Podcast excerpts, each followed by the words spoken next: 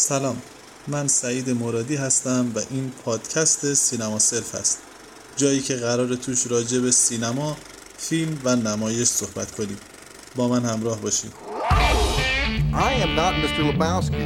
You're Mr. Lebowski. I'm the dude. So that's what you call me. Talking to me? But who the hell else are you talking to? Talking to me? My father made him an offer he couldn't refuse. I'm funny how? I mean, funny like I'm a clown, I amuse you?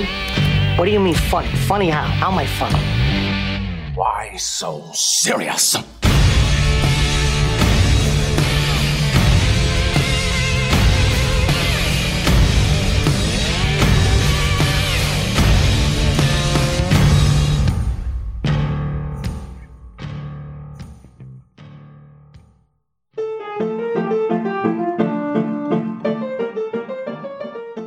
بسیار خوب. امروز می‌خوایم راجع به فیلم کیور یا درمان.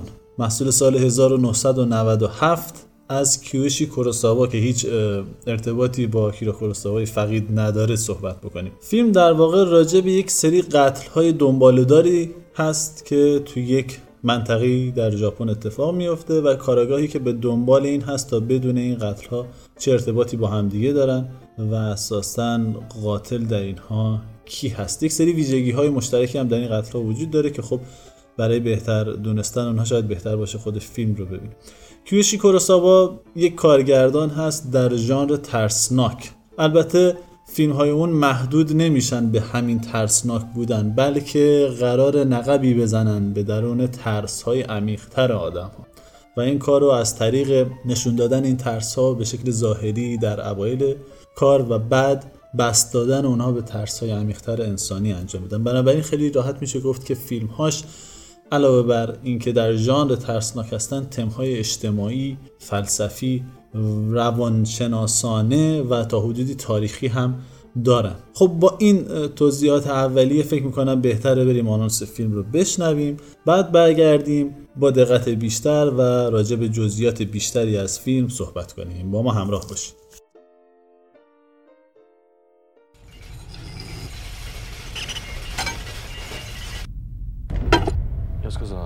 傷口。ご覧になったことありますか単に人を殺すだけならここまでやる必要はないでしょう犯罪はいつも特別な意味があるように見えるうん大体無意味だちょいと魔が差して刃物を振り下ろした俺にはそれしか言えないあなたは昨夜奥さんの智子さんを殺害した覚えてない催眠暗示か先生の中にあるものが俺には見えるんだよね。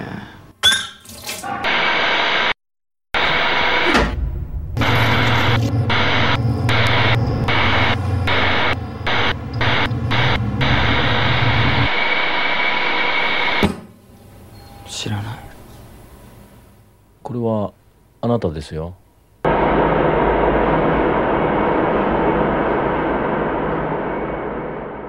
خب همونطور که توی قسمت اول گفتیم ما با یک سری قتل های مواجهیم که یک ارتباطاتی بین این قتل ها هست در حالی که نکته که شاید باید بهش توجه کنیم اینه که این قتل ها قاتلشون مشخصه مقتولشون مشخصه اعتراف اتفاق افتاده اما یک ارتباطی بین اینها وجود داره. و این ارتباطی که بین اینها وجود داره بعد از مدتی ما می‌فهمیم که همین شخصیتی که از ناکجا آباد اومده به سراغ این. نکات عجیبی که در مورد این شخصیت ها وجود داره در واقع ترس و وحشت رو توی داستان ایجاد می‌کنه که این آدم از کجا میاد؟ اصلا کی هست؟ ماهیتش چیه؟ خشونتی که توی این قتل اتفاق میفته خشونتیه که از ناکجا آباد انگار اومده. هیچ ایده ای راجبش نداریم. فقط این آدم ها که خیلی آدم های عادی هستن توی جامعه یهویی با برخورد با این آدم دچار این خشونت میشن. یعنی این خشونت ازشون سر میزن. از طرف دیگه ما متوجه این قضیه میشیم که خیلی جاها در مورد مثلا قتل که در بیمارستان اتفاق میفته یا در مورد خود جایگاه کاراگاه که کم کم تبدیل میشه به مسیر اصلی داستان برخلاف اوایل داستان که قتل ها محوریت داستان رو دارن. بعدش می‌بینیم که کارگاه خیلی به محور داستان تبدیل میشه. در اون هم این وضعیت عجیب رو داریم از طرف کاراگاه که یک جورایی هم می‌خواد زندگی شخصیش رو کنترل کنه همراه با همسرش و هم در طی کارش خیلی این فشار روش ایجاد میشه. توی اون صحبت هایی که داره با مامیا انجام میده توی اون محلی که اینا حبس شدن مامیا حبس شده اونجا خیلی به این مسئله اشاره می‌کنه. فشاری که از طرف همسرش برش وارد شد. به نظر می‌رسه که با بخوایم اگر اینها رو توضیح بدیم توضیحی در دل خود داستان وجود نداره. بلکه از طریق همین مسائل احساس میشه که یک مسائل خارجی وجود داره. یک سری چیزهایی وجود داره که شاید در خود داستان نیست. اما داستان به ما یک سری نشانه هایی میده که ما بریم سراغ اینها. مثل اینکه مامیا خودش یک روانشناس بوده دانشجوی روانشناسی بوده یا ارتباطی که او با مزمریزم داره. انگار به ما داره یک گراهایی میده که شما برید دنبال این مسائل روانکاوانه تا بتونید توضیح بدید. اساسا یک همچین چیزی هست. یعنی ما برای اینکه اینها رو بفهمیم نیاز داریم مسائل روانکاوانی بدونیم. و اون مسائل چیه؟ چجوری میشه این خشونت رو چجوری میشه این وضعیت اجتماعی اینها رو توضیح داد؟ و این داستان اصلا ربطی به این قضایه داره یا نه؟ ببین داستان قطعا به این مسائل مربوط هستش. اما من فکر نمی کنم توضیحاتی باشه که حتما قرار باشه یک نفر به طور تخصصی با این مفاهیم آشنایی داشته باشه. چیزهایی هستش که هر انسانی که توی اجتماع داره زندگی می‌کنه کم و بیش اینها رو اگم نه به اسم اما حس کرده این ترس پشتشون رو تجربه کرده. مثل اینکه ما خیلی از چیزها رو بروز نمیدیم سرکوب می‌کنیم. خیلی چیزها رو برای اینکه برای خودمون قابل پذیرش باشه برای اینکه مطابق نرم اجتماع باشه برای اینکه روابط مقبولی داشته باشیم برای اینکه تو دوراهی هایی که باید انتخاب بکنیم مثل عشق یا کار مجبوریم جاهایی روی خودمون سرپوش بذاریم. مواجه شدن با اون چیزهایی که روش سرپوش می‌ذاریم بسیار دردناک هستش. معمولا انقدر خودمون رو با زندگی عادی و با داستانهایی که از زندگی روتین برای خودمون گفتیم و تکرار کردیم و قبولشون کردیم سرگرم کردیم که اگر یک نفر بیاد و در واقع این درپوش رو برداره چیز وحشتناکی فرد می‌بینه. اون موقع است که زمینه برای اینکه خیلی از تضادها خیلی از کانفلیکت های درونی خیلی از سوالات وجودی اون زمانی که فرد از هویتش میاد و توهی میشه زمانیه که خیلی از خشونت ها می‌تونه بروز پیدا بکنه. این خشونت ها از کجا میاد؟ تو الان میای میگی خیلی از اینا سرکوب شده خیلی اینا درشون بسته شده. اینا از کجا میاد؟ اینا چه ریشه ای داره؟ آیا آدم ذاتا موجودی خشنه؟ مثل خیلی چیزایی که مثلا ما فکر می‌کنم توی اون آزمایشی فیلم Experiment بر اساس اون ساخته شده بود دیدگاهی راجع به این داشت که خشونت یک چیز ذاتی است. و تحت یک اتوریته خودش رو نشون میده. واقعا خشونت یک همچین چیزیه. یعنی این اگر ما یک انسان رو این فشارهای بیرونی رو ازش برداریم یک چیز خشنی می‌بینیم که می‌خواد همیشه رو از بین ببره نابود ببین این بحث یکی از زمانی که روانشناسی در واقع تفکیک شد هویت مستقلی پیدا کرد از اولین مسائلی بوده که روانشناسا سعی کردن بهش جواب بدن که آیا واقعا خشونت ذاتی انسان هست یا نه. بعدا با در واقع نظریه های جدیدی که اومد ترکیب روانشناسی با در نظر گرفتن نظریه تکامل داروین اینکه خیلی از کارهایی که ما می‌کنیم برای حفظ خودمون هست برای بقای خودمون هست. ما در واقع هرچقدر هم متمدن شده باشیم هرچقدر هم به لحاظ ذهنی و روانی پیشرفته باشیم اما همچنان از یک حیوان تکامل پیدا کردیم و شدیم انسان. در نتیجه خیلی از اون مکانیزم های پایه‌ای هنوز توی ما مکانیزم های پایه‌ای این خیلی چیز جالبیه. به خاطر اینکه نشون میده خشونته یک چیزی هست که در واقع به واسطه یک فشار بیرونی داره اتفاق میفته ولی اومده نهادینه شده. این خشونت برای بقای در واقع. و ما چون می‌خوایم بقا داشته باشیم این خشونت رو انجام میده گفتی یکی از دیدگاه هست دیگه. دیدگاه دیگه هم هست. مثلا بیایم بگیم نه خشونت نیست. پس این خشونت از کجا میاد؟ ببین بحث اینه که این خشونت به عنوان اینکه ما گونه ای از حیوانات هستیم اما گونه به شدت تکامل یافتش چیزی که اندیشمند هستیم. اندیشمند هستیم. این چیزی که ما بهش میگیم خشونت توی حیوان ما چیزی به اسم خشونت نداریم. اما در مورد انسان خشونت از کجا میاد؟ یعنی این احساس خشم. خشونت با احساس خشم بسیار مرتبط هستش. نه اینکه الزاما تنها ریشش باشه. موضوع اینه که جدا از زمینه تکاملی و ژنتیکیش یعنی همین چیزی که الان صحبت شد انسان برای اینکه بتونه متمدن باشه و از مزایای تمدن و شهرنشین در واقع یک جانشینی استفاده بکنه نیاز داره یک جاهای آزادی خودش رو محدود بکنه. در واقع ما باید برای اینکه انسانهای آزادی توی جامعه باشیم باید بپذیریم که یک جاهای آزادی هامون رو محدود می‌کنیم و در, در واقع حد آزادی من جایی که به آزادی تو نمی‌خوام لطمه بزنم یا فشار وارد بکنم. این در بهترین حالتش هست. زمانی ایدئالش هست. این ایدئالشه. زمانی که توی جامعه رقابت هست زمانی که توی جامعه اگر تو یک تصمیمی بگیری و محدودیت منابع هست. محدودیت منابع هست. برگشتن از یک تصمیم طبعات داره. اینکه انسان ها تو جامعه فعلی چون نقش های برخلاف گذشته که نقش ها نقش های ساده ای بودن. یک نفر در واقع شاید دو یا سه نقش داشت. یک پیر قبیله بود فرزند هم داشت به عنوان پدر یا مادر فرزند. خیلی نقشا تعریف شده نبود. نقشا خیلی مشابه هم آره، بود. آره. بسیار مشابه هم بود و بسیار کم بود. و به قول تو تعریف شده نبود. الان یک فرد مجبوره که نقش های بسیاری بازی بکنه. هر کدوم از این نقش ها بعضا می‌تونه حتی کارآمدیش توی این نقش ها با هم دیگه در تضاد باشه. کسی که فرزن توی این فیلم آدمیه که همیشه از زن بودن خودش از جنس خودش خشم داشته می‌تونه در قالب نقش یک پزشک اتفاقا پزشک موفقی هم باشه. و بخشی از این موفقیتش هم به خاطر این باشه که در واقع خیلی بیپروا با مردها برخورد می‌کنه. اون تمایلش به برتری جویی هستش که ناشی از یک روز ابراز قدرت رو آره. داره. آره دقیقا همینطوره. توی این جامعه که این همه نقش و ماسک زده میشه بسیار بسیار یعنی در واقع اون مرکز وجودی انسان که زیر این همه ماسک در حال له شدن هستش سوال اینه که اگر ما بخوایم یک وضعیتی رو ایجاد بکنیم که این ماسک ها رو کنار بزنیم چی میمونه اون پایین؟ اصلا اخلاقیات معنی میده. اخلاقی اخلاقی نیست. خشنه آرومه. اگه خشنه برای چی خشنه؟ با خشونتش چی رو داره ارضا می‌کنه؟ چی رو به دست میاره؟ چی به دست میاره؟ چه منفعتی داره؟ اصلا شناختی از خودش داره یا نداره؟ این چیزیه که توی فیلم هم ما می‌بینیم که همون شخصیتی که از ناکجا آباد پیدا میشه و در واقع هیپنوتیزم می‌کنه افراد رو سوالهاش سوالهایی هستش که بسیار ساده است. اما دقیقا نقش ها و هویت های اجتماعی افراد رو نشونه می‌گیره. یعنی من نمی‌دونم تو کی هستی؟ چی کار داری می‌کنی؟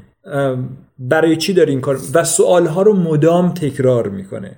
یعنی در واقع انگار به یک نقطه میکوبه و دو سه بار میکوبه. ما معمولا به این سوال ها یک جواب مشخص میدیم. اینکه تو کی هستی؟ من می‌دونم کی هستم. مجموعه خاطراتم هستم. وضعیتی که دارم هستم. ازدواجم هستم. کارم هستم. چیزی که در مورد نقش اول فیلم هم دوراهیش خیلی برجسته سوال می‌کنی که وقتی ما هویت ما یک جوری بر اساس اون چیزی که جامعه به ما داده تعریف شده و وقتی این آدم از ناکجا آباد میاد در واقع اول سوال می‌پرسه شما کی هستید؟ مثلا اون افسر پلیس میگه من فرمانده پلیس فلانجا هستم. و بعد دوباره می‌پرسه تو کی هستی؟ و بعد اون دوباره میگه آقا اینو که گفتم بهت همینم و بعد دوباره میگه آقا یه افسر پلیس فلان تو کی هستی؟ انگار قراره از این پسوندهای اجتماعی پیشوندهای اجتماعی این لقبهای اجتماعی از اینها گذر کنیم و بفهمیم پشت این حسارهایی که جلوی من قرار گرفته در مقابل جامعه چه چیزی وجود داره؟ گفتم که این رو نگه داریم راجع به این شخصیت برگردیم راجع به شخصیت مامیا صحبت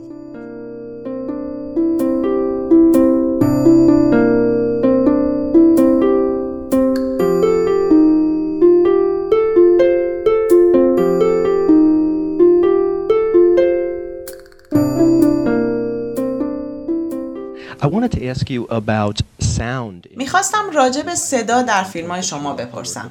در جای خوندم که شما به کارهای ژان لوک گودار علاقه مند هستید. وقتی در کاراتون دقت کردم متوجه شدم عاملی که بیش از همه در کارهای شما و آقای گودار مشترک هست استفاده خیلی کم و ساده شما از صداست. نه اونطور که در سینمای ترسناک امریکا به کار میره یا در سینمای اکشن برای برجسته کردن و تاکید استفاده میشه. برعکس شما صدا رو بسیار ملایم و ظریف در کارتون به کار می‌برید. می‌خواستم بدونم این مسئله ارتباطی به سینمای گدار داره یا صرفا روشی است که خودتون برای کنترل صدا در فیلماتون به کار می‌برین روشی که من برای به کار بردن صدا در فیلم دارم به این شکله که من فقط از صداهایی که برای پیشبرد داستان وجود دارن یا صداهایی که صرفا در دنیای نشون داده شده روی پرده معنی پیدا می‌کنن استفاده نمی‌کنم. احساس من این هست که در ورای دنیای نشون داده شده بر روی پرده سینما در آن سوی اون دنیا یا در موازات اون فضاها و دنیاهای دیگه ای وجود داره که ما فقط بخشها و ذرات خیلی کوچکی از اونها رو می‌بینیم. من به این صداهای بسیار کوچک و ضعیف که از عمق دنیاهای اطراف فیلم شنیده میشن خیلی علاقه مند هستم و می‌خواستم انعکاس اونها رو بر روی پرده سینما مشاهده کنم.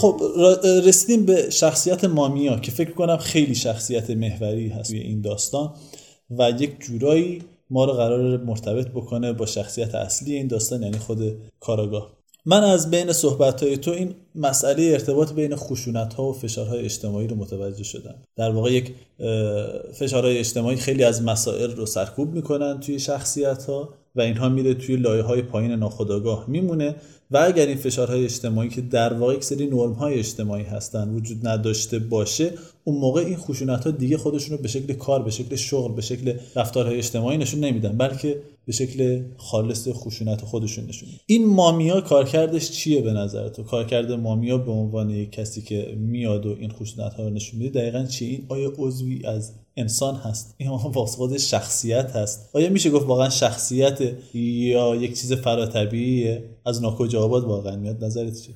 ببین اونجوری که فیلم مامیا رو به ما معرفی می‌کنه ما صحنه رو می‌بینیم که در واقع توی ساحل هستیم و در دوردست هیچ چیزی دیده نمیشه.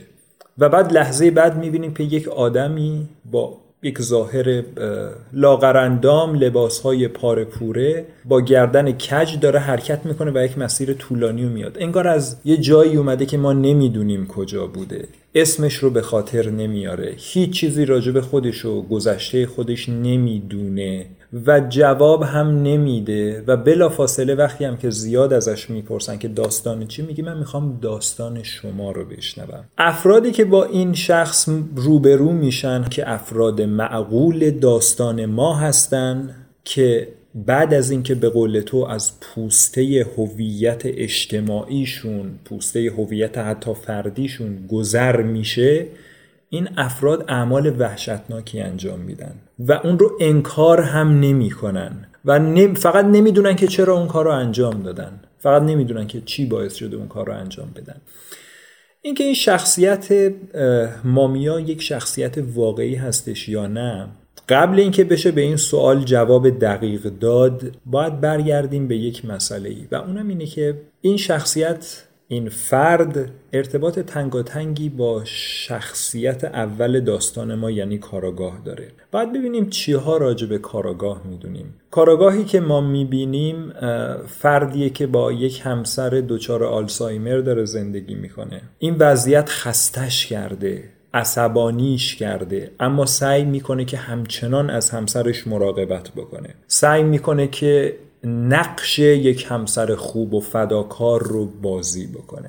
همسرش رو تحویل مرکز بهزیستی میده بهش سر می‌زنه میارتش خونه و همچنین سعی می‌کنه که یک کاراگاه موفق باشه در اجتماع. سعی می‌کنه که کارهایی که بهش محول میشه رو انجام بده پرونده های قتل رو حل بکنه خب نکته ای که هست اینه که کاراگاه ما درگیر مسئله حل کردن این قتل ها میشه. و اصرار هم می‌کنه که اینها یک الگوی مشابه دارن. در واقع الگوی زبدری که روی این جنازه ها دیده میشه. و اینکه قاتل تو هر مورد فردیه که گناهش رو گردن می‌گیره. فرد معقولی بوده فرد بی سابقه ای بوده به لحاظ جنایی. و می‌بینیم که کاراگاه از ابتدای کار این فرضیه رو میاره که این آدم ها در شرایط عادی نبودن که این کار کردن. از دوست پزشک از همکار پزشکش می‌پرسه آیا ممکنه کسی با هیپنوتیزم بتونه کاری بکنه که فرد همچین کاری همچین دست به همچین جنایتی بزنه؟ که اون موقع جواب میشنوه نمیشه. با هیپنوتیزم در واقع کسی رو به کاری مجبور کرد که در واقع نمی‌خواد انجامش بده. یعنی یک جورایی براش تعریف شده نیست خوب و بد جلبه بده یا بالعکس. کاراگاه دچار وسواس میشه در مورد این پرونده ها مواجهه هایی که بین مامیا و قربانی هاش به نوعی اتفاق میفته مواجهه هایی هستش که بسیار مخدعی هست. ما در مورد اون شخصیت جز اینکه آدم خوبی هستش و یه حرفه مشخصی داره چیزی نمی‌دونیم. مامیا از طریق زیر سوال بردن هویتشون تاکید کردن رو سوال های ثابت ساده آزاردهنده خیلی وجودگرایانش که تو کی هستی؟ واسه چی این کار کردی؟ من یادم نمیاد از کجا اومدم. دوباره سوال ها رو تکرار کردن دوباره سوال رو تکرار کردن و استفاده از چیزهای مختلف عمدتا از فندکش یا سیگارش. به عنوان یک نشانه ای که در واقع هیپنوتیزم رو شروع می‌کنه. در واقع یک جور شروع اینکه هویت زدایی بکنه از فرد هویت ها و نقشهایی رو که فرد داره با خودش حمل می‌کنه. و ما می‌بینیم که تو اون لحظه انگار شخصیت بیدفاع میشه. انگار دیگه شغلش انگار همسرش انگار خیلی از چیزهای دیگه اون فرد رو معرفی نمی‌کنه. و این زمانی هستش که در واقع مامیا فرد رو متوجه اصلی ترین دلایل پنهان ناخداگاهش می‌کنه. مثل مورد پزشک که بهش میگه که تو برای این رفتی دنبال پزشکی چون از زن بودنت احساس بدی می‌کردی و چیزی که دوست داشتی یک جور انتقام گرفتن از مردها بوده.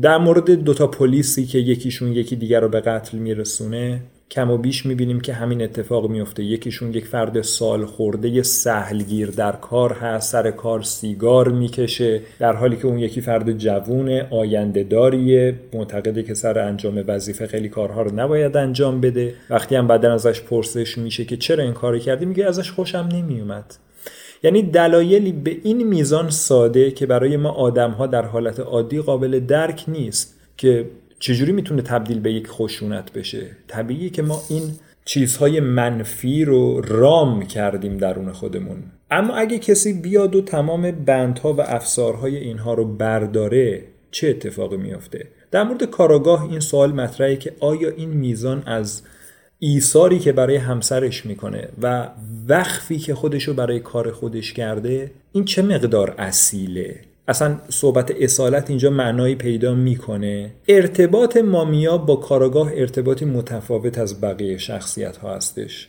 توی صحبت با کاراگاه مدام تاکید می‌کنه که تو چیزی رو می‌فهمی که دیگران نمیفهمیدن. این آدما نمی‌فهمن اما تو می‌فهمی. سوال اینجاست که مامیا آیا در واقع هویتش می‌تونه بخشی یعنی در واقع یک جور به تصویر درآمده ناخداگاه یا اون امیال بسیار فروخفته یا اون سوالات وجودی شخصیت کاراگاه باشه.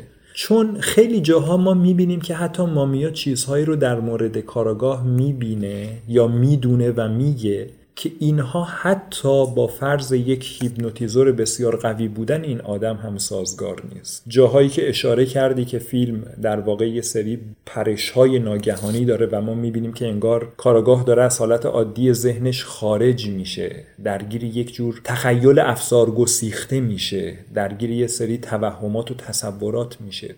و جنازه زن خودش رو می‌بینه. زنی که حداقل ما تا اونجای فیلم داریم می‌بینیم که زنده است. تنها مشکلش اینه که داره به فراموشی دچار میشه. وقتی که میره به دیدن مامیا مامیا برمیگرده بهش میگه که جنازه همسرتو دیدی. درسته؟ خب موضوع اینه که این چیزی که صرفا در ذهن کاراگاه مگه نگذشته؟ مامیا چجوری ازش اطلاع داره؟ خیلی دوست دارم راجع به این صحبت بکنی که به نظرت آیا مامیا داره چیزی از خود کاراگاه رو نمایندگی می‌کنه. آیا این تجسمی و تجسدی از قسمت وجودی خود کاراگاه هستش که حالا به این شکل داره یک جورهایی با خشم خودش رو بیان می‌کنه یا ترغیب می‌کنه به بیان کردن با خشم؟ خیلی دوستم نظرتو راجع به این بشنوم. فقط بعد اینکه یه استراحت کوتاه کردیم و برگشتیم.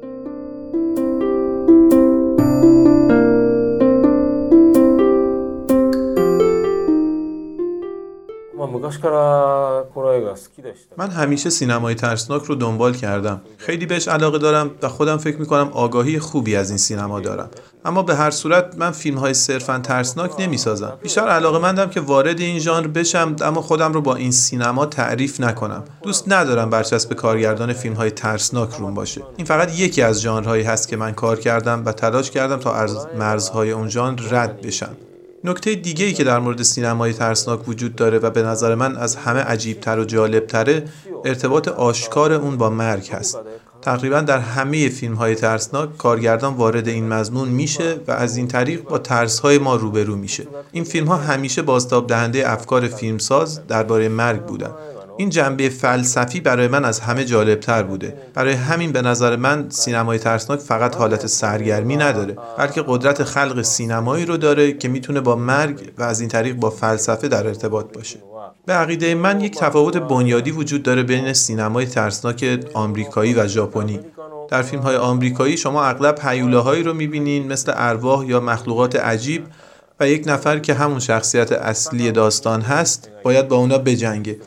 اما در فیلم های ژاپنی ترسناک که اخیرا موفقیت هایی رو هم به دست آوردن و حلقه شاید بهترین مثال در این مورد باشه برخلاف فیلم های آمریکایی هیچ جور جنگ و مبارزه ای صورت نمی‌گیره. در واقع اون شخصیت اصلی در اینجا باید با یه چیزی روبرو بشه. چیزی که حضور غیر مترقبه ای داره. چیزی که خود شخصیت اصلی خیلی در موردش آگاهی نداره. حتی مخاطبین هم شناختی در موردش ندارن. برای همین اصلا مبارزه در فیلم های ترسناک ژاپنی وجود نداره.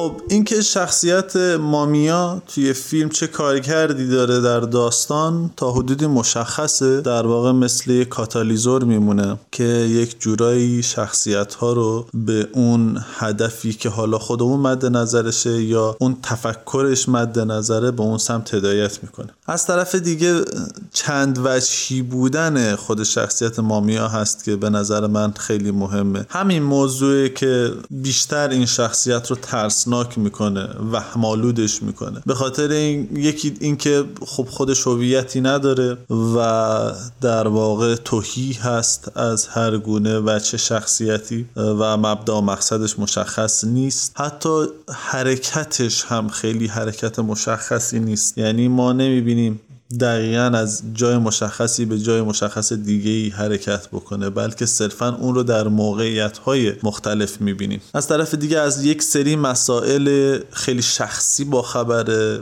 و از بعضی وقایع که منطقی نیست خبردار باشه خبر داره خیلی راحت می‌تونه به ذهنها نفوذ کنه.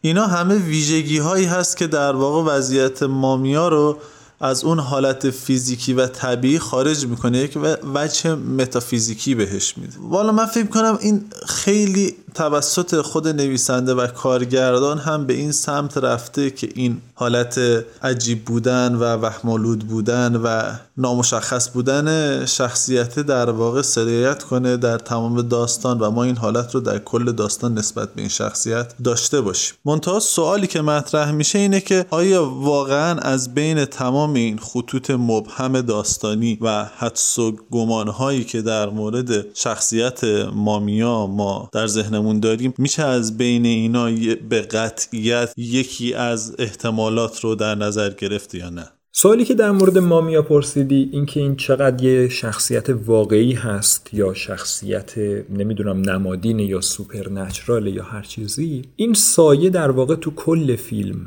هست. این سوال در مورد خیلی از رویدادهای فیلم احساس میشه. اینکه چیزهایی که این آدما دارن تجربه می‌کنن واقعی هست یا در ذهنشون میگذره؟ آیا اصولا ما می‌تونیم توی این فیلم مثل خیلی از فیلم ها که یک زمان مشخصی دارن ما بیایم چیزها رو بر اساس یک ترتیب زمانی مشخص بچینیم؟ ببین جدا از مسئله خود در واقع عجیب بودن شخصیت مامیا که شخصیتیه که حس می‌کنیم این آدم به یک جور روان پریشی نمیشه گفت زمان پریشی در واقع دوچاره. و در واقع هیچ مکان پریشی هم داره. مکان پریشی هم داره. و هیچ نوع هویتی از خودش رو در واقع نمی‌دونه. هیچ هویتی نداره. بروز نمیده. و واقعا هم تو رفتارش می‌بینیم که همیشه یک حالت اینکه گم شدم اینکه گنگی و ابهامی دقیقا دقیقا. از لحظه ورودش این حالت رو توی خودش داره. در مورد مامیا از زمانی که ما این ویژگی ها رو می‌بینیم اساسا یک مقدار ذهن به این سمت میره که آیا فردی که داریم می‌بینیم فردی هستش که میشه به عنوان یک فرد نرمال پذیرفتش؟ تا جایی با ماجرا میریم جلو و ماجرا رو حداقل به شکل جنایی دنبال می‌کنیم. اما از جایی واقعا فیلم ضربه ای می‌زنه و فکر می‌کنم که اگر بینندگان در واقع فیلم رو دیده باشن ممکنه خیلی ها براشون سوال ایجاد شده باشه که نکنه فایل اون قسمت فایل فیلم مشکل داشته. و اون زمانی هستش که کاراگاه توی ماشین ما چند تا برش یک دفعی و ناگهانی داریم. صحنه هایی که در واقع کاراگاه رو به شکل بسیار در کسری از ثانیه تو موقعیت هایی نشون میده که ما قبلا ندیدیم یا هیچ ربطی به وضعیت اون لحظه نداره. نکته اینه که آیا اینها رو تخیل کرده؟ آیا تحت یک شرایط هیپنوتیزمی همچین چیزهایی رو به یاد آورده؟ آیا داره یک واقعیت محتمل دیگر رو به یاد میاره؟ آیا این کارها انجام شده تجربه های تجربه شده خاطره هستش یا نه؟ صرفا یک احتمال ذهنی هستش. انگار فیلم خیلی از اینجور کارا می‌کنه. یعنی خیلی جاها میاد به ما یک همچین گراهایی میده. الان اینو گفتی من رو یاد یک سکانس دیگه ای انداخت که کاراگاه داره با دوست روانشناسش راجع به این قضیه صحبت می‌کنه. اونا در اتاق دوست روانشناس هستن و دوست روانشناس وضعیت به ظاهر استیبلی داره داره خوب صحبت می‌کنه. و ناگهان به مامیا فکر می‌کنه و به این فکر می‌کنه که مامیا داره به مامیا داره توضیح میده. و در این حال وقتی داره این توضیح میده میره در یک گوشه روی صندلی میشینه و دورین بهش نزدیک میشه و به شکل کلاسیک ما به این ممکن در اون لحظه به این نتیجه نرسیم ولی توی بازبینی های مجدد مطمئنا این مورد توجه خاطب قرار می‌گیره که انگار این داره به فکر میره و تصویر میره به صحنه که روانشناس توی محل زندگی قبلی مامیا هست و در اونجا یک کتابی از مزمر می‌بینه و این دیدن مزمر و تصویر یک عکسی که چهره نداره که یک جورایی شاید نماد خود مامیا و اون فرقه مزمر و اون آدم ها باشه که تبدیل شدن به آدم های بیچهره که هیچ هویتی ندارن و هویت خودشون رو پس می‌زنن. و از اون تصویر یهویی میره به یک خونه در یک دشت در یک چمنزار و اونجا یک آدمی رو می‌بینه که وجود داره و از اونجا وارد یک در واقع بیمارستان یک جای بیمارستان تور میشه و اونجا باز هم یک چهره هایی رو می‌بینه و دوباره از اونجا انگار میره به یک فضای دیگه ای انگار میره به اتاقی که مامیا درش حبسه و در اونجا مامیا نیست و کارگاه وجود دارن و ناگهان برمیگرده دوباره به همون اتاق خودش در خونه خودش. اما این بار دیگه اون آدم قبلی انگار نیست. انگار تغییر کرده انگار استرس داره انگار یک چیزایی خوب به یاد نمیاره. و این سکانس ادامه پیدا می‌کنه با اون دکوپاژ خوبی که ما خیلی توی این فیلم حرکات ارزی و طولی دوربین رو در کنار شخصیت ها می‌بینیم. اینجا هم همین اتفاق میفته حرکت دوربین رو می‌بینیم که میاد یک اتاق تاریکی رو نشون میده و اتاق وقتی روشن میشه اون ضربدر رو می‌بینیم و می‌فهمیم که این شخصیت درگیر این ماجرا شده. احساس می‌کنم این یکی دیگه از همون نمودهاییه که روایت دیگه بر اساس زمان جلو نمیره. دیگه زمان یک زمان دو زمان سه نیست که ما داریم طی می‌کنیم باش. بلکه چیزی که تصاویر رو به هم مرتبط می‌کنه در واقع مفاهیم هست در واقع تفکرات آدم ها هست. این قطیت توی اینجا هم به وجود میاد. این رو قبول دارم که کل فیلم پر از این عدم قطیت ها هست و من هم مثل تو فکر می‌کنم که در واقع خود فیلم هم خیلی روی اینها تاکید می‌کنه. و این تصاویری که میان هم واسه هم خیلی جالبه که در واقع از کجا میان چجوری میان به چه علتی میان قرار چی رو بیان کنن چه کار کردی داره خب این تناقض هایی که ما توی این داستان می‌بینیم یک مشکلی رو برای ما ایجاد می‌کنه. و اون اینه که واقعا نمی‌دونیم چه اتفاقی افتاده. اگه بخوایم با این تفکر بریم جلو هیچ چیز سر جای خودش بند نمیشه. هیچ چیز قابل توضیح نمیشه. اگر قرار این تناقضات رو بپذیریم قرار چجوری داستان فیلم رو توضیح بدیم؟ قرار چجوری شخصیت ها رو توضیح بدیم؟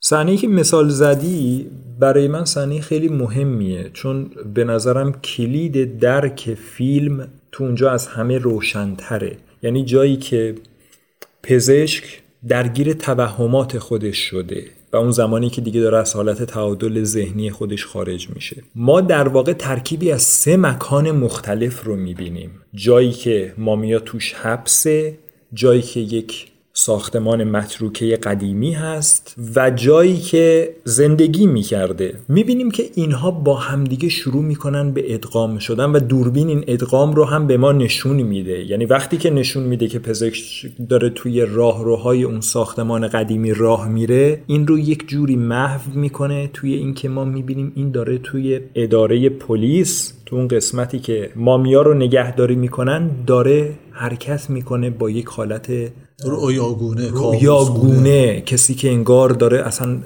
دچار تصورات و توهمات خودش شده و وارد اون مکان میشه. توی اون در واقع ما تمام علمان هایی رو که توی این سه مکان داریم همه رو با همدیگه یک جا می‌بینیم. فردی از تاریکی توی گوشه دیوار آروم آروم شروع می‌کنه مجسم شدن و وقتی جلو میاد می‌بینیم که مامیا نیست. بلکه رفیقشه همون کاراگاهه که داره به سمتش میاد. خب نکته اینه اینجا چه اتفاقی افتاده؟ ما داریم می‌بینیم که یک سری تصورات یک سری مکانهایی که در قدیم وجود داشتن مکانهایی که الان وجود دارن چیزهایی که شاید در خاطره فرد هست چیزهایی که فرد داره با خودش تخیل می‌کنه در موردش. اینجا فیلم همه اینها رو با همدیگه در واقع مرزهاشون رو از بین می‌بره و اینها رو میکس می‌کنه. چیزی که حاصل میشه اینه که ما مثل یک فیلم عادی نمی‌تونیم دنبال این باشیم که فلان اتفاق در فلان زمان آیا افتاده یا نیفتاده. چون در مورد هر قضیه این کار رو بکنیم بعد از مدتی می‌بینیم که سوال ایجاد میشه که آیا واقعا اینجوری بوده یا قرائنی توی فیلم پیدا می‌کنیم که نه. قاعدتا این اتفاق باید قبلا میافتاده یا بعدا میافتاده. یا از اون بدتر بعضا دو سوی یک اتفاق رو می‌بینیم. مثل یک احتمال که هم این طرفش وجود داره هم اون طرفش وجود داره. در واقع فیلم مجموعه ای از یک سری تصاویر واقعیت ها امیال یک سری خاطرات و در نهایت یک سری احتمالات رو به ما داره نشون میده که هر کدومشون نه اینکه بیایم بگیم نمی‌دونیم کجا دارن اینا اتفاق میافتن. ولی می‌تونیم احتمالات محدودی رو به اینا الساق کنیم که هر کدوم از این اطلاعات هر کدوم از این انتخاب ها ممکنه به یک سمتی ما رو ببره که یک تفسیری بده. اما ما نمی‌خوایم بیایم بگیم کدوم یکی واقعیه و کدوم یکی خیاله. بلکه می‌تونیم بیایم بگیم هر کدوم ممکنه چه کار کردی داشته باشن و ممکنه چه پیامی رو منتقل کنن. دقیقا. مثل به طور مشخص مورد همسر کاراگاه که ما نمی‌دانیم همسر کاراگاه مرده یا زنده است؟ اگر مرده کی مرده؟ قبل شروع این اتفاقات مرده؟ در حین این فیلم در حین زمان این فیلم ما صحنه ای رو می‌بینیم که این با چاقو در واقع میره سر وقت زنش در حالی که زنش خوابه و اون هم شبیه هستش که با هم دیگه دوام این در واقع اعصابش خورده از اینکه زن دچار فراموشی شده و دیگه نمی‌تونه این وضعیت رو تحمل ابراز خشونت رو هم آره. نشون بلا فاصله بعدش ما صحنه ای رو می‌بینیم. این دو نفر داخل یک اتوبوس نشستن. صحنه بیشتر رویایی به نظر میاد تا یک صحنه واقعی. که دارن راجع به مسافرت کردن با همدیگه صحبت می‌کنن که می‌خوان برن کجا چه تفریحاتی انجام بدن. اگر ما خودمون رو درگیر این سوال ها بکنیم که آیا اون آینده بوده اون گذشته بوده کدوم یکی از این صحنه ها درست بودن؟ یکیش خیالی بوده یکیش خیالی نبوده. در کل این فیلم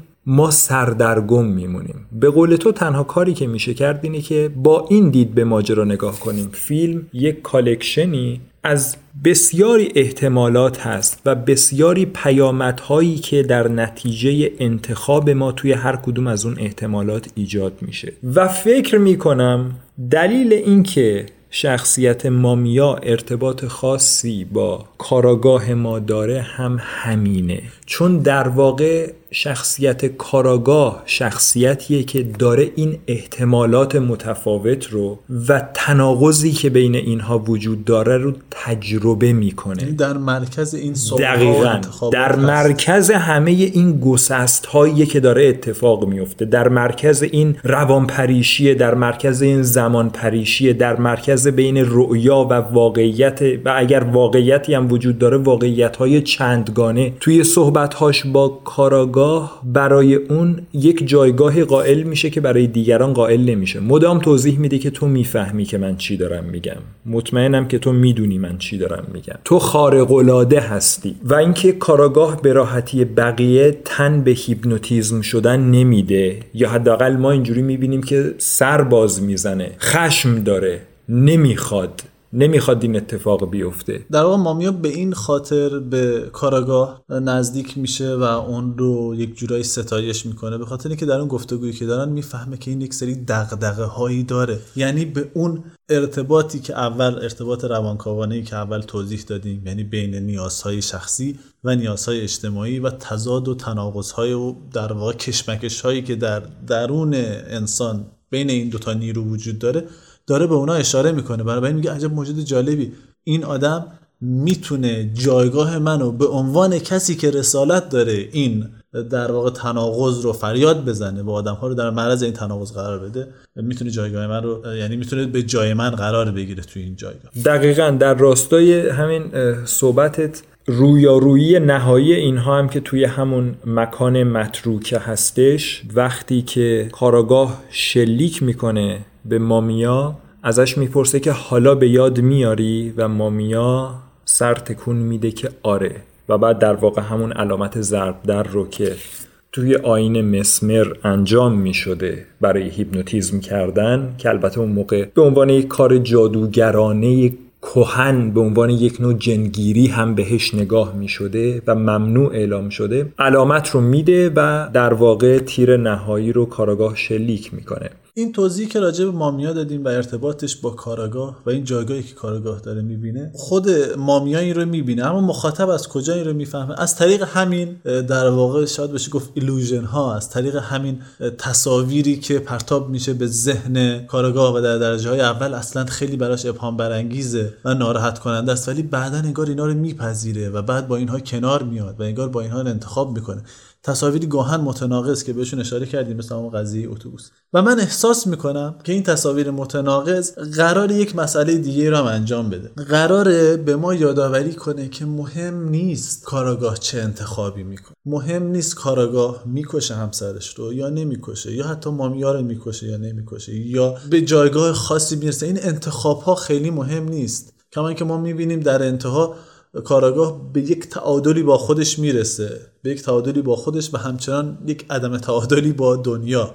که حالا راجع به این پایان هم صحبت می‌کنیم. اما احساس می‌کنم مثل خیلی از فیلم های دیگه که پایان باز دارن ما اینجا هم با یک پایان باز روبرو هستیم که قرار مخاطب بیاد و راجع به پایان داستان که نه بلکه راجع به خود اون مفهوم و پایانی که اون مفهوم می‌تونه داشته باشه صحبت بکنه. می‌خوام به این رو بگم که در واقع همین قرار گرفتن شخصیت ها در معرض این سوال که من مهم هستم یا جامعه مهم هست و کاری که باید بکنم چی هست؟ آیا باید خودم رو نجات بدم؟ یا باید جامعه رو نجات بدم؟ اینه که مهمه. حالا اینکه چه تصمیمی می‌خوان بگیرن می‌خوان خودشون رو بکشن یا می‌خوان جامعه رو بکشن اون دیگه مسئله دیگه. میریم استراحت کوتاهی کنیم برمیگردیم.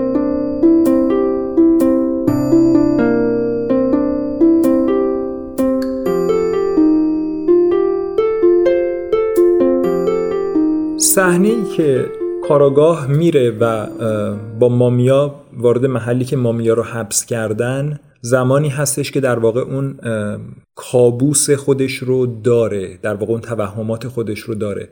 مامیا برمیگرده بهش میگه جنازه همسرت رو دیدی نه؟ کاملا لحن گفتن جوری هستش که از یک امر واقعی و قطعی داره خبر نمیده. انگار صرفا داره بهش میگه که همچین چیزی رو تصور کردی. این تصورت رو من دیدم. نکته اینجا اینه که انگار واقعیت های متناقضی که ما داریم مطرح می‌کنیم یا واقعیت های متفاوتی که همزمان می‌تونه وجود داشته باشه بیشتر زایده تصور هستش. یعنی اگر این رو اینگونه تصور کردی پس واقعیت این گونه هست. خیلی مرز ارزشی بین واقعیت و تصورات وجود نداره. مثل این میمونه که ما بگیم آقا تو در ذهن یک نفر رو کشتی و این کار رو با اشتیاق انجام دادی. حالا برفرض توی واقعیت هم این کار رو نکردی. ولی ارزش این کار تو با اون ارزش توی واقعیت یکی هست. واسه همینه که مامیا به جای اینکه بپرسه آقا تو توی خیالتون آدمو کشتی می‌پرسه آدمو کشتی واقعا. اینجا یک دیالوگ خیلی جالبی هم هست در تایید همین نکته که گفتی. گفتگویی که مامیا داره با دکتر توی بیمارستان خانم دکتره که بعدا می‌کشه. مامیا بهش میگه که ببین من از درون خالی هستم. چیزایی که یک زمانی درون من بوده الان بیرون من هستش. دقیقا ترجمه این صحبت میشه همین نکته که یعنی در واقع انگار دنیای بیرون تصویری از تصورات و افکار درونی من هستش. من عینی شده. آره من دارم افکارم رو به عنوان دنیای بیرون زندگی می‌کنم. اینکه کاراگاه خیلی جاها دچار در واقع تصاویر متناقض میشه به لحاظ زمانی توی فیلم تکلیفش مشخص نیست. ما با عقل و منطق گویا نمی‌تونیم ترتیب اینها رو مشخص کنیم چی واقعی چی نیست. به خاطر اینه که شخصیت کاراگاه توی این مسائل دچار تضاد هستش. از یک طرف میل به این داره که به عنوان یک همسر خوب از همسرش نگهداری بکنه از طرفی خسته شده دنبال یک زندگی متعارف میگرده تحملش سر اومده. بین انجام وظیفه بین اینکه می‌خواد با همسرش در واقع برای مدتی بذاره و بره مسافرت بین خیلی از چیزهای دیگه ای که وجود داره که نمونه خیلی خوبیش رو توی صحنه ای که داره به مامیا با خشم اعتراف می‌کنه که آره من خشمگینم آره من عصبانی هستم. این آدمیه که داره تجربه می‌کنه. این آدمیه که امیال مختلفی که درون خودش داره که بسیار با همدیگه سرشاخ هم میشن. خیلی هاشون هم با همدیگه قابل جمع نیست. نمود بیرونیش رو ما داریم توی فیلم می‌بینیم. و علت این که ما خیلی جاها نمی‌تونیم بین اینها پیوند دقیقا منطقی و علی برقرار بکنیم و حس می‌کنیم که هر کاری بکنیم یه ور دیگه ماجرا بیرون میمونه. اینه که این دقیقا همون چیزیه که مامیا گفته. علت خیشاوندی که انگار حس می‌کنه به لحاظ روانی با کاراگاه هم همینه. کاراگاه هم داره همه چیز درون خودش رو آروم آروم تو طول پروسه این فیلم به بیرون منتقل گسست داره درش همونطور که آخر فیلم ما می‌بینیم که در واقع این گسس انگار به نقطه نهایی خودش رسیده. مشغول خوردن غذا هستش سیگارش رو روشن می‌کنه و دوربین از کاراگاه شروع می‌کنه اما بعد کاراگاه رو کنار می‌زنه. رستوران رو نشون میده و بعد اینکه یک پیش خدمت چاقویی رو بر میداره. نشونه هایی از یک واقعی که داره دوباره اتفاق دقیقا.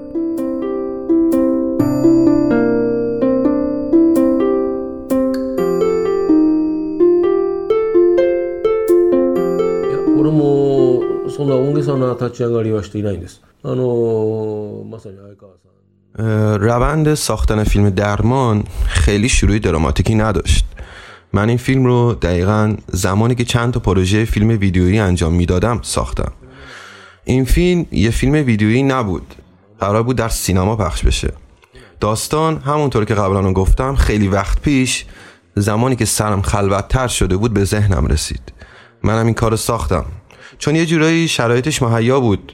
بعد از اینکه یک سری فیلم های ویدیویی ساختم دیگه بین تهیه مشهور شده بودم. اگرچه آدمی هستم که طبق سلیقه خودم فیلم می‌سازم اما آدم خیلی بلند پروازی هم نیستم.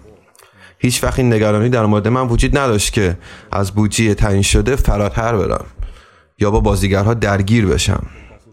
منم فکر می‌کنم به این خاطره که اجازه ساخت این فیلم به من داده شد.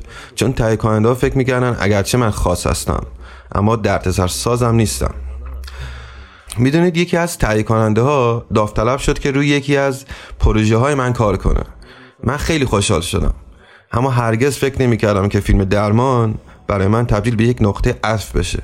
وقتی درمان رو فیلم برداری می‌کردیم هنوز فیلم ترسناک ژاپنی به عنوان یک ژانر شناخته شده نبود. هنوز مخاطب عام متوجه این فیلم ها نشده بود. هرگز تصور نمی‌کردم که تبدیل به یکی از چهرهای پیشرو در فیلم های ترسناک ژاپنی بشم. آخه بیشتر فکر می‌کردم که فیلم مثل نگهبانی از دنیای زیرین و خانه دلپذیر. مطمئنا این فیلم ها ترسناک به نظر میان اما من می‌خواستم یه چیزی فراتر از اینا بسازم. نه صرفا یه فیلم سرگرم کننده. بلکه فیلمی که بتونه در مرز سینما ژانر ترسناک ژاپنی در دوره عصر ما قرار بگیره. می‌دونید فیلم های ویدیویی یه نمونه از این قضیه بودن اما من یه چیز متفاوت می‌خواستم چیزی که فیلم ژانر باشه. پس رفتم و فیلم های خانه دلپذیر بر نگهبانی از دنیای زیرین رو ساختم.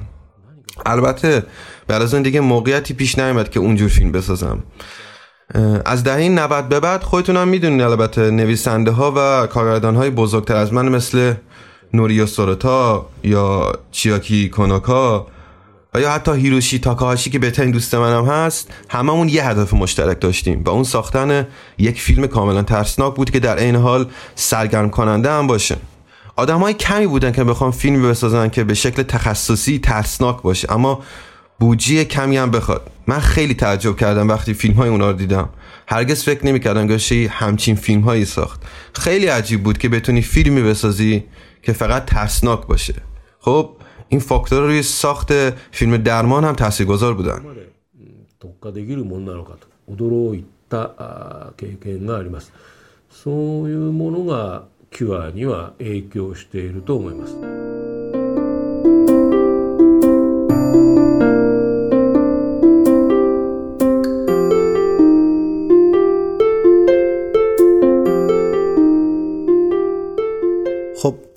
های از صحبت های کیوشی کوروساوا کارگردان و نویسنده فیلم درمان بود.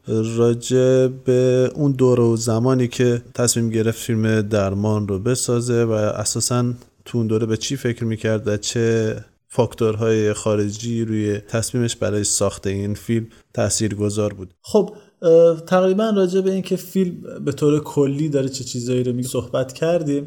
خیلی نمی‌خوایم بگیم فیلم نکات غاییش چی هست در نهایت چه مفهومی رو می‌خواد منتقل بکنه. کما اینکه ممکنه اصلا همچین چیزی قصد و منظور فیلم نباشه. بلکه همین که مخاطب یک کلیدی داشته باشه برای باز کردن قفل این فیلم فکر کنم همین کفایت بکنه و تا اینجای کار امیدوارم این منتقل شده باشه. حالا اینکه بعد از باز کردن این در چه چیزی در جلوی روی مخاطب قرار می‌گیره این چیزی که خود مخاطب باید. شاید چیز ترسناکی باشه. مطمئنا چیز ترسناکی. این خیلی نکته جالبیه. چون می‌خواستم بیشتر راجع به خود کوروساوا صحبت بکنم و اینکه چه ترسی رو ایجاد می‌کنه. اون چیزی که واسه من همیشه در فیلم های کوروساوا خیلی جالبه اون اینه که یک روی کرده کاملا مشخصی در ایجاد ترس داره. اون فیلم های خودش رو با یک ترس اولیه شروع می‌کنه. من فیلم های دیگه مثال نمی‌زنم از همین فیلم شروع می‌کنم. راجع به یک انسانی که وجودش و حضورش و صحبتش با دیگران اونها رو وادار به قتل می‌کنه. خب چیز ترسناکی هست این قضیه. اما این اون ترس اصلی نیست که کوروساوا می‌خواد مخاطب رو باش روبرو کنه. اون ترس اصلی در واقع اون تفکر و اون ایدئولوژی هست که بعدتر در کاراگاه به وجود میاد و قرار اون ایدئولوژی باعث بشه که جهان به سمت نابودی جهان به سمت این ترس بزرگ پیش بره. در واقع کم کم اون خشونت اون فشارهای اجتماعی اون ترس از مرگی که در این شخصیت ها وجود داره به خود مخاطب هم منتقل میشه و فیلم توی لایه های زیرین خودش انسان ها رو درگیر می‌کنه. این فکر کنم خیلی چیز جالبی است توی کارهای کوروساوا و نکته دیگه ای که فکر می‌کنم توی کارهای کوروساوا خیلی برام جذابه اون وضعیت جز از کل هست. یعنی یک قسمت از اثر بتونه یک کارکردی پیدا بکنه به عنوان نماد از کل اثر. مثلا در خود همین فیلم ما یک کلیتی داریم راجع به همین موضوعی که صحبت کردیم فشارهای اجتماعی تقیان فرد. و این رو در حالت کلی تبیینش می‌کنه. اما در همون اوایل فیلم ما یک سکانسی داریم که کاراگاه وارد یک خشکشویی میشه و در اونجا می‌خواد لباس خودش رو بگیره. قبل از اینکه وارد اونجا بشه یک آدمی اونجا هست که داره با فروشنده صحبت می‌کنه و خیلی آدم عادی به نظر می‌رسه. بعد از اینکه این فرد تقاضای خودش رو میگه و فروشنده میره که لباس این آدم بیاره یهو این آدم شروع می‌کنه به صحبت کردن راجع به اینکه این حق من نیست چرا دارن این کارو با من می‌کنن؟ و بعد دوباره خودش جوابش تو یه آدم مریضی هستی که باید خودتو کنترل بکنی اگر یک مقدار دقت کنیم در مسئله می‌بینیم این همون وضعیتیه که کاراگاه ما باهاش داره روبرو میشه. یعنی همون تناقضات درونی همون چیزی که یک فرد خودش رو در برابر جامعه قرار داده و بعد از اینکه خودش رو در برابر جامعه داده قرار داده خجالت می‌کشه و میگه تو مریضی. چرا داری خودت در این وضعیت قرار میدی؟ و بعد بعد از اینکه فروشنده میاد دوباره این آدم به حالت طبیعی خودش برمیگرده یک انسان عادی میشه و لباس خودش رو می‌گیره و میره بیرون. این خیلی واسه من جالب بود که یک سکانس چجوری می‌تونه نمادی از کل سکانس باشه. چیزی که گفتی منو یاد یک سکانس دیگه ای از فیلم میندازه که سکانس آغازین فیلم هم هست. در واقع همین نمایندگی جز از کل. اینکه چجوری اون کلیت اثر توی یک شمایل خیلی کوچیکتر منعکس هستش. ما همسر کاراگاه رو می‌بینیم که با پزشک معالجش داره صحبت می‌کنه. داره یک داستان افسانه ای رو می‌خونه. یک افسانه باستانی رو یک افسانه قدیمی هم هستش. معلوم میشه که این کتاب رو گویا نخونده تا آخر. اما یهو برمیگرده وسط کار به پزشک میگه که من می‌دونم این داستان چجوری تموم میشه. اون شخص در واقع نقش اصلی اون داستان همه رو می‌کشه. و در جای دیگه ای که بعدا این داستان و این کتاب مطرح میشه فرد اظهار بی اطلاعی می‌کنه میگه من اصلا این داستان رو نخوندم. مثلا این کتاب برای من کتاب آشنایی نیست. موضوع اینجا اینه که چگونه هر چیزی که ما تصور می‌کنیم می‌تونه همون قدر واقعی باشه همون قدر اصالت داشته باشه که چیزهایی که در واقع ما عمل می‌کنیم در دنیای بیرون. آیا فقط عمل کرده من نسبت به توی که واقعیت رو شکل میده یا چیزهایی که درون من هم هست و در نتیجهش من یکی رو انتخاب می‌کنم به عنوان واکنشم در قبال تو هم به همون اندازه واقعی و اصیل هستن. شاید این فیلم در واقع تجربه کردن اگه بشه اسمشو گذاشت دنیای کابوسگونه ای هست که تو در ازای هر میل درونی و هر فکر درونی که داری می‌کنی که بسیاریشون با همدیگه جور در نمیان ما به ازای بیرونیش رو می‌بینی. در واقع همون تعبیر این که انگار این فیلم یک جور یک پروسه روانکاوی کاراگاه ما هستش که هر چیزی که در درونش هست بیاد بیرون و به شکل نقش و نگار و رنگ به دنیای پیرامون پاشیده بشه. دنیای پیرامون این همین وضعیتی هستش که در واقع درون خودش تجربه می‌کنه. علت اینکه می‌خواد با خیلی چیزها بجنگه اینه که در واقع اون افکار و اون امیال درون خودش هستند و این نتونسته هنوز اونها رو حل بکنه. توی این فیلم در واقع با شخصیتی که ما مواجه هستیم شخصیت مامیا یک هیپنوتیزور بسیار قدرتمند هستش. هیپنوتیزم در واقع نقش خیلی مهمی توی این فیلم داره. حالا موضوع اینه که فیلم علایمی رو برای ما می‌ذاره که نه فقط کسایی که با این شخصیت برخورد کردن و فندک این آدم رو دیدن بلکه انگار کل فیلم یک پروسه تجربه هیپنوتیزمه می‌تونیم به یاد بیاریم اوایل فیلم رو زمانی که دوربین یک تاکید مشخصی روی چراغ چشمک زن راهنمایی رانندگی داره که قرمز بالا پایین بالا پایین. روشن خاموش روشن خاموش. عین این کار رو خود کاراگاه برای در واقع اینکه پلیسی که همکارش رو کشته رو از اون وضعیت خارج بکنه یا یادآوری بکنه که چه اتفاقی ترغیب بکنه به اینکه اون وضعیت رو بتونه بازآفرینی بکنه از خاموش روشن کردن چراغ قوه تو چشم اون استفاده می‌کنه و اون اذیت میشه. این هم وضعیتیه که کم و بیش برای خود کاراگاه ما در واقع اتفاق میفته از یک جایی ما می‌بینیم که روال فیلم داره عوض میشه. انگار واقعیت هایی که با واقعیت هایی که تو ما تا الان تجربه کردیم جور در نمیاد داره اضافه میشه. و صحبت پایانی مامیا زمانی که در واقع برمیگردن دوتاشون به اون مکان قدیمی و مامیا بهش میگه که در واقع تو من رو آزاد کردی چون امید داشتی که به جواب سوالاتت برسی. هر کسی که می‌خواد به جواب سوالاتش برسه باید بیاد اینجا. باید بیاد اینجا در واقع کجا هست. خیلی جای فیزیکی طوری نیست. اصلا جای فیزیکی نیست. توی فیلمم نشون داده میشه که اون مکان با بسیاری چیزهای دیگه با بسیاری جاهای دیگه ادغام میشه. اصلا با ماشین کسی انگار اونجا نمیره. اصلا با ماشین نمیره. یعنی هیچ وقت تو مسیری رو نمی